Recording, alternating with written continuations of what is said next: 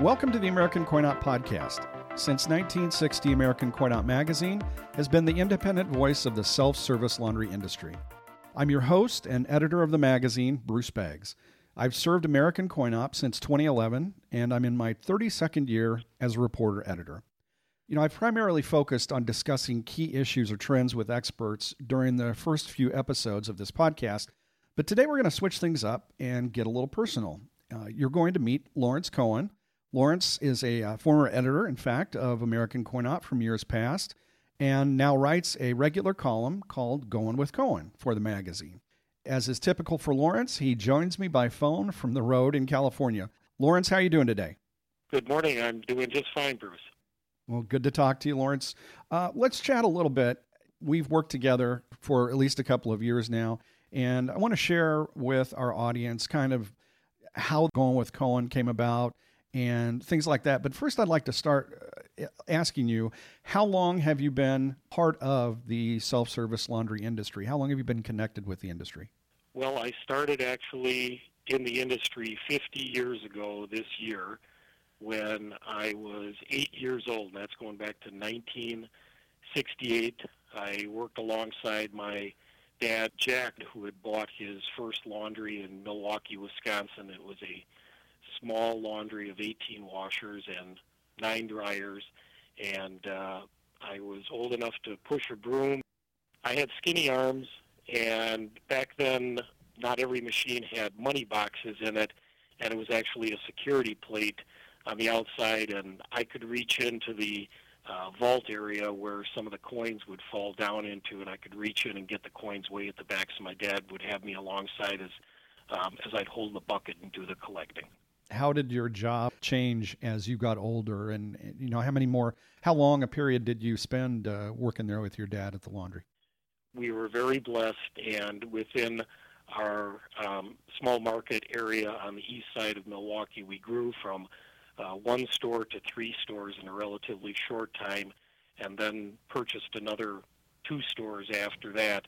Uh, so we got up to a five store chain and I was assisting my dad in uh, day-to-day uh, running and management of the of the stores, doing things after school.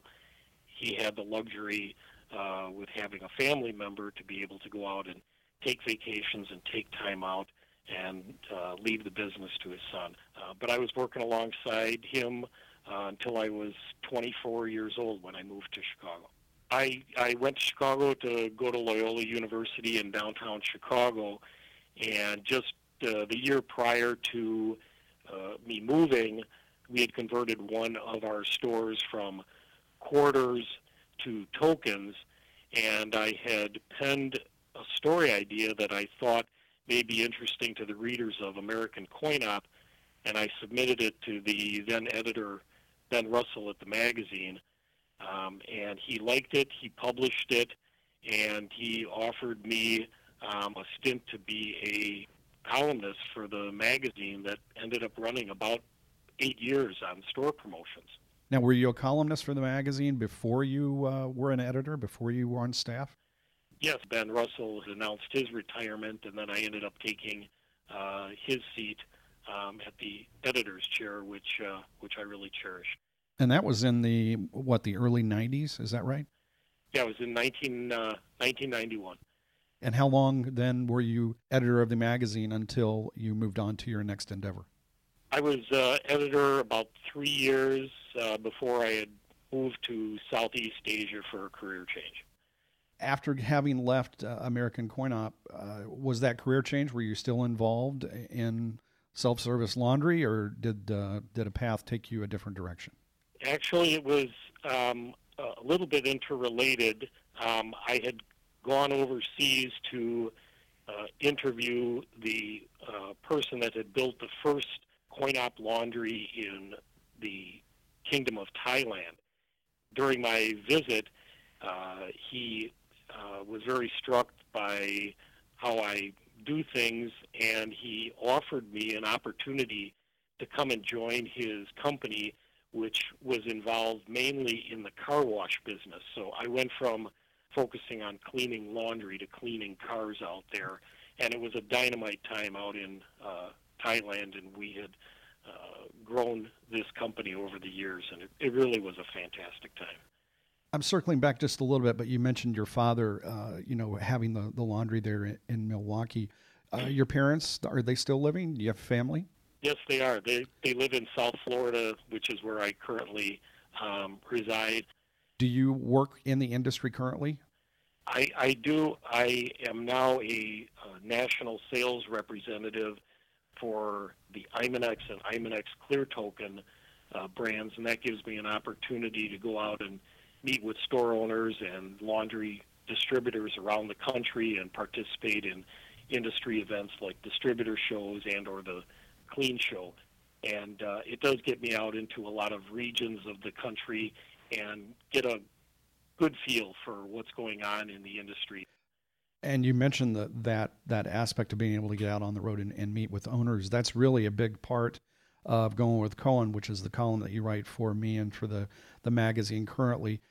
When you were preparing to pitch that idea, what did you have in mind? Is it now today what you envisioned it would be two years ago? I think that the column developed over time. I I wanted to tell the story of the unique laundries and the unique people behind the the laundries. I wasn't looking to profile a typical coin laundry out there. In my travels, I would see so many different stores, and I knew that there were great personalities behind them. And I thought that these were stories that could be told and, and would be entertaining.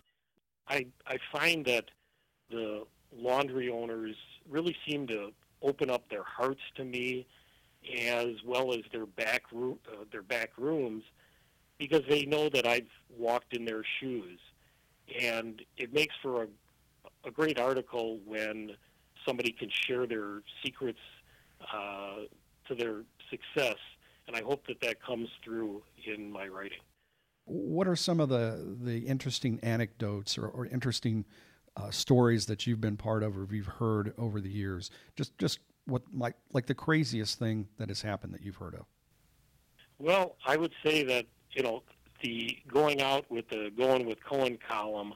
I've really met uh, some quite unique owners and their operations. I say that probably the most memorable visit and one that people stop me at industry events and uh, recall is the column on Stan Fox of Santa Monica, California, who opened up his heart and his laundry to a homeless woman named Mimi Haist. Right, Queen Mimi, right?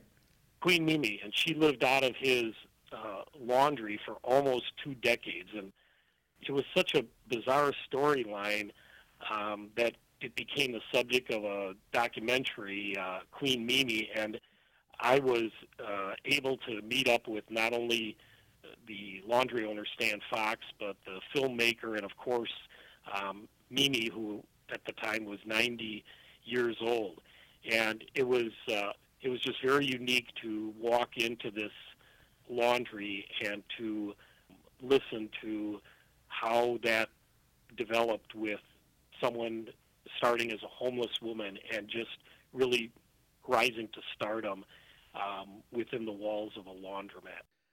Uh, now I'm going to ask you uh, two more questions. We'll wrap it up, but thanks for taking the time uh, to sit down and talk with me. Always appreciate your work with the magazine and, and working with me. But now, those two questions. So, question number one is What's your proudest moment uh, regarding your relationship or regarding your position in the self service laundry industry? The, the proudest and actually was the most challenging moment that I had was the hardest sale that I had, uh, which was to my dad. We had a, a laundry that was operating on all quarters at the time, and I used to see my dad struggle with bags and bags of coins take home to to count before depositing in the bank, and it, it was really hurting his back. And I heard about laundries that were operating on tokens in Philadelphia, Pennsylvania, and I wanted to make life easier for my dad. So I came in and uh, pitched this idea to him to to change our store over to tokens. And it was really a wild idea, and it was the hardest sale that I ever had to make.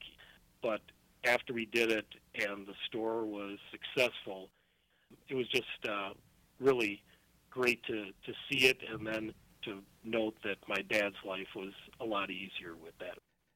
And last question what's, what's one secret that you can share with our audience that no one knows about you? I would have to say that uh, people are always amazed when I talk to them as to what industry that I'm in and what I do as a, a writer for a laundromat magazine, and they uh, seem surprised that there is a magazine out there for it. But I think they're even more amazed when I tell them how many hours that I spend on the internet searching for anything laundry related.